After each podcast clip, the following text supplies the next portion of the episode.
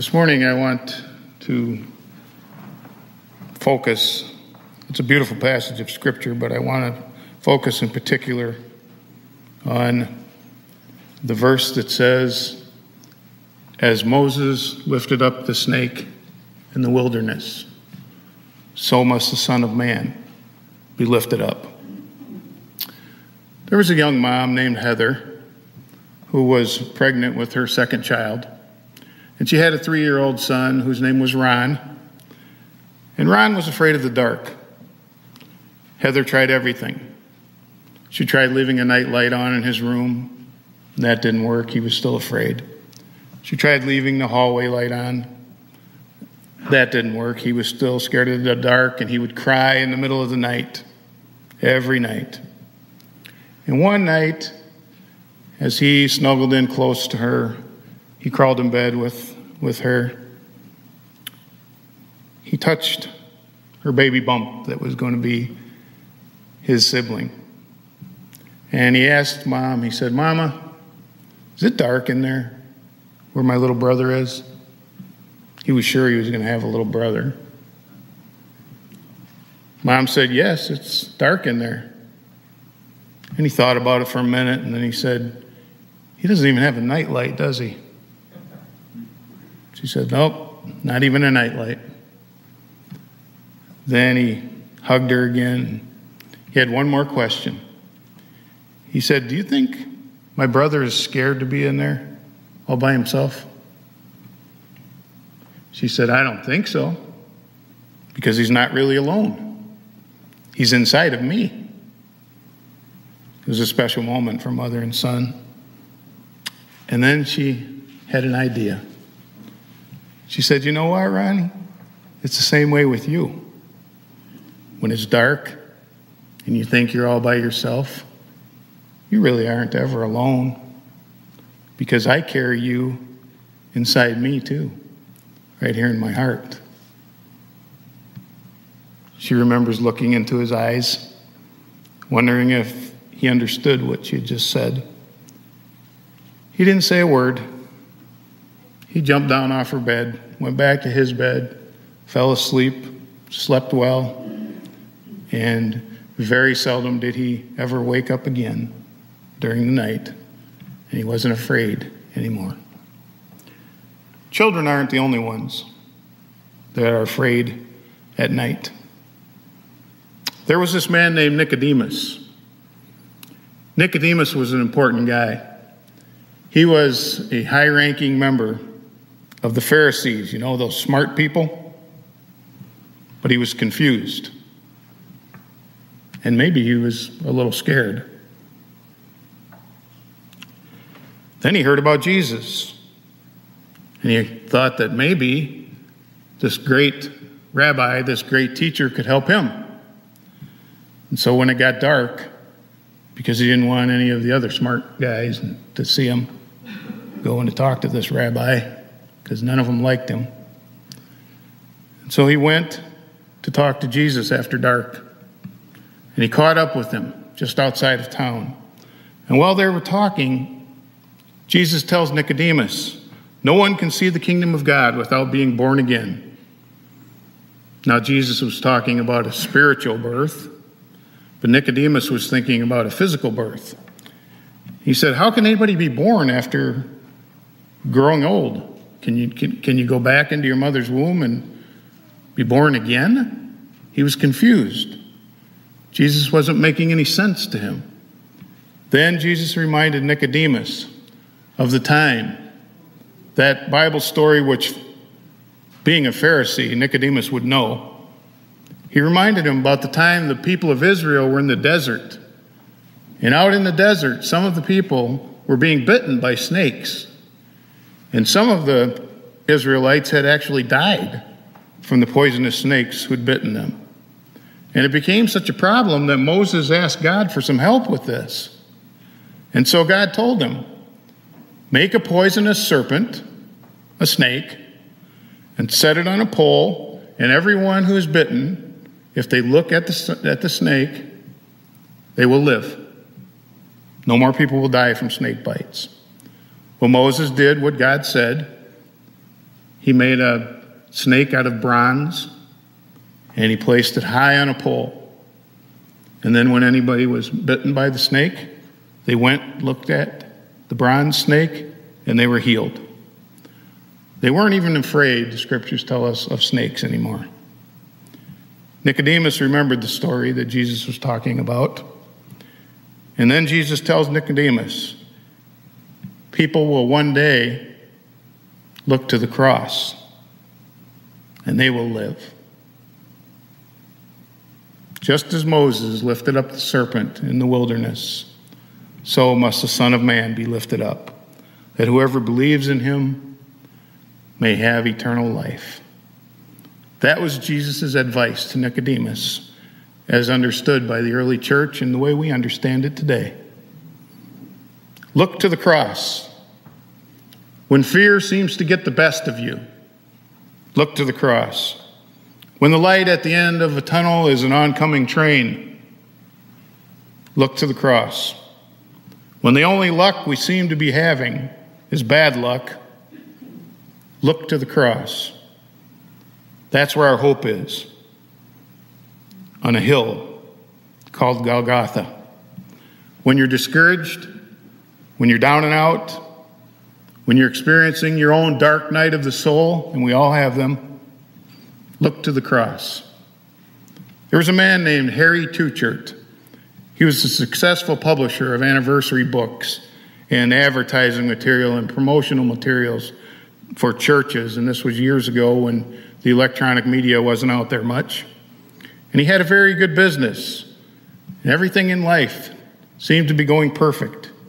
He had a lovely home, he had a nice family, he had a solid future at his job.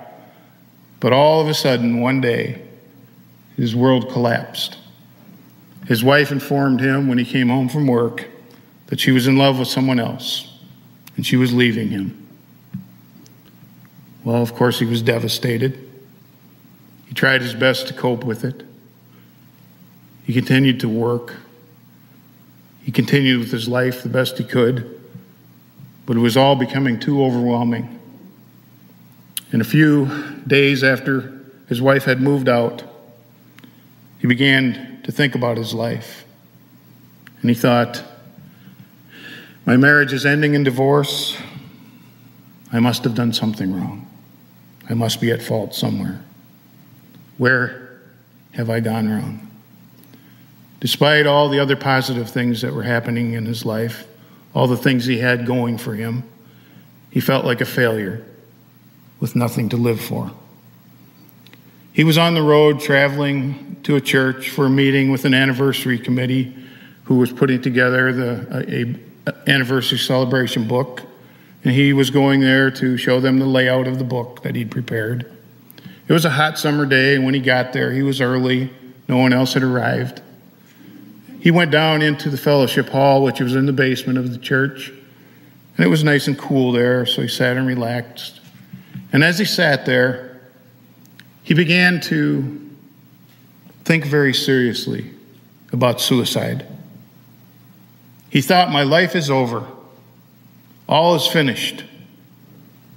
He sat at a table and he began to weep, holding his head in his hands. And the more he wept, the more he was convinced that he wanted to die. He was done, he was beaten. He had a way planned, it would be easy to end it all. And then he looked up. And in total despair, he noticed a faded poster on the opposite end of the room, hanging on the wall, and he walked over to that poster. Pictured was the image of a man in the exact same total despair that he was experiencing, with his head in his hands and in complete anguish. And as he studied this poster closer, he noticed that there was a smaller image in the lower right corner of the poster. And pictured on this little image were three little crosses on a hill. And they were surrounded by a gray sky. And underneath the center cross, these simple words were written I know how you feel. I've been there myself.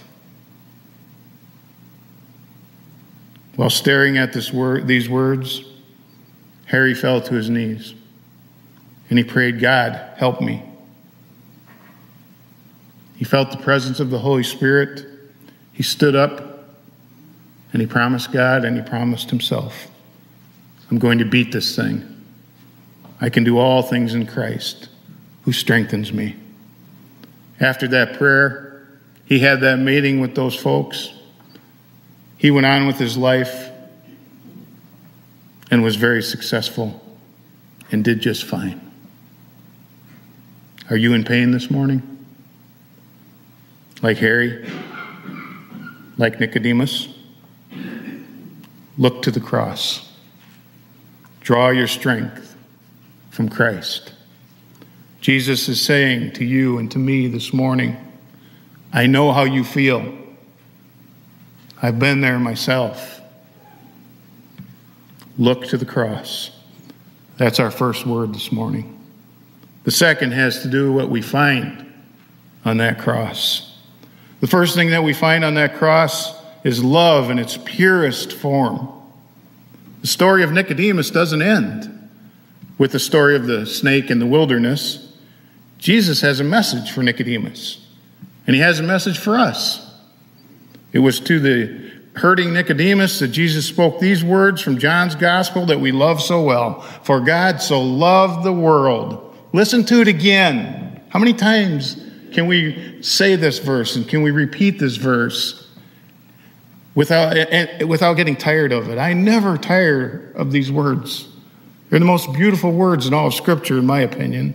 God so loved the world that he gave his only Son, that whoever believes in him will not perish, but have everlasting life.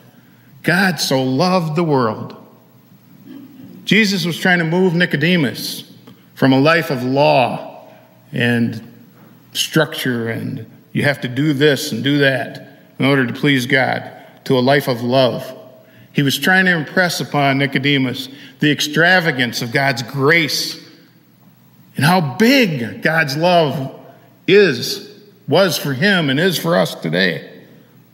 He was trying to tell him that God's devotion to God's children is beyond measure. It's love in its purest form.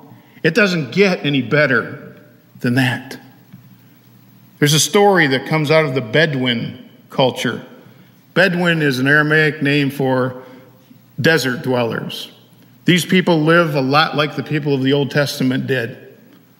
During a heated argument, according to this story, a young Bedouin man struck and killed a friend of his. Knowing that what the customs of his people were and that he would be put to death, he left and he ran across the desert under the cover of darkness. Again, darkness, looking for safety. And he came upon the tribal chief's tent.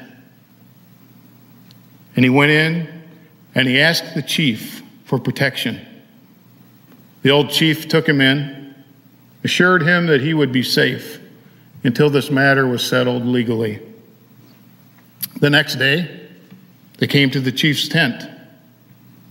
They demanded that the murderer be turned over to them so that they could see that justice would prevail. The chief said, I have given my word. He stays here. And then they said, But you don't know who he's killed. He says, I have given my word. He killed your son. Chief was, of course, shaken. He stood speechless with his head bowed for a long time. And they all waited breathlessly. What would happen to this young man? Finally, the old chief raised his head and he said, Then he shall become my son, and everything I have will one day be his. The young man certainly didn't deserve the chief's mercy and generosity, and that's the point, of course. Love in its purest form is beyond understanding beyond explaining. No one can earn it. it's freely given. You have a dog, you probably understand that kind of love unconditional love. My dog doesn't care what I smell like, what I look like, or anything else. He just loves me. Well, he loved me. It's free. It's agape love, the love of God. Look to the cross. At the cross, we find love in its purest form. And one more thing in the cross, we find healing and life. Years ago, there was a young man who was confined to a wheelchair, and he was in the last stages of terminal illness. It was a dark night in the soul of that young man. He was full of anger and bitterness. He'd read too many books promising healing if he just had enough faith and he just believed he could be healed. He'd met too many well meaning Christians who had promised him a miraculous healing from his disease if enough people prayed for him and if he, his faith was strong enough. And as he continued to get sicker and sicker, he grew more and more angry and more and more bitter. His parents loved him dearly and they took him to one faith healer after another. Each one prayed for his healing. He prayed and fasted and did everything they told him to do. He sincerely believed in Jesus, but nothing happened. Instead, he got sicker and sicker. He was dying. His parents convinced him to go to one last meeting, and he said, This is the last one I'm going to. Well, the speaker at that meeting was Joni Eareckson Tada. Many of you know her story. At the age of 17, she had a diving accident and she was paralyzed. She too had prayed for healing in the beginning, yet she remained confined to a wheelchair as a quadriplegic. And sitting there in that wheelchair that day at that meeting, Joni spoke from her heart. She talked about her anger early on. She talked about how the faith healers told her she could get better but that she still ended up being paralyzed and still is today after praying and believing that a miracle would happen. But a miracle did take place in her life. It just wasn't the miracle that she asked for. Instead, of, instead, God met her in her pain, walked beside her in her pain, and gave her life new meaning and a new direction in spite of her suffering and disappointment. If you don't know her story, she's an amazing woman. Many, many talents. She paints pictures with her mouth, with a, tooth, uh, with a brush in her mouth. She's, she writes music. She, she goes all over the country talking to people. Joni's an amazing person. But that miracle was different than the one she asked for. Joni's honesty that day set that dying young man free he was able to let go of his bitterness and his anger. He stopped seeing himself as one who didn't have enough faith. He knew he had enough faith. Instead, he looked at Jesus in a different way. Not as an ATM machine that you go to and ask for something and you get it automatically. Not long after that meeting, a few months later, he passed away. But his parents rejoiced. They were able to rejoice because he had not died a bitter, angry person. He had given his life completely to God. He had looked at the cross. He was set free from his dark night of the soul. In the last few months of his life, we're happy. Look to the cross. See love in its purest form. See healing. See life. When we look to the cross, we discover a God who loves and cares deeply for each one of us. A God who carries each of us like that mother in his heart.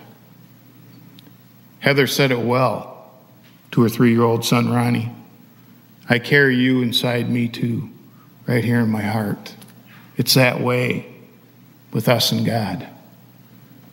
Heather said it took her a time, it was a process. First, God was up there then God was all around. Then God was within her. And then finally, most amazing and shocking of all, Heather says, was I found that I am and always was within God, in God's heart. May we remember these words. During this Lenten season, let's pause. We're all so busy. Stop for a minute. Look at the cross. Remember, He's always near. Amen.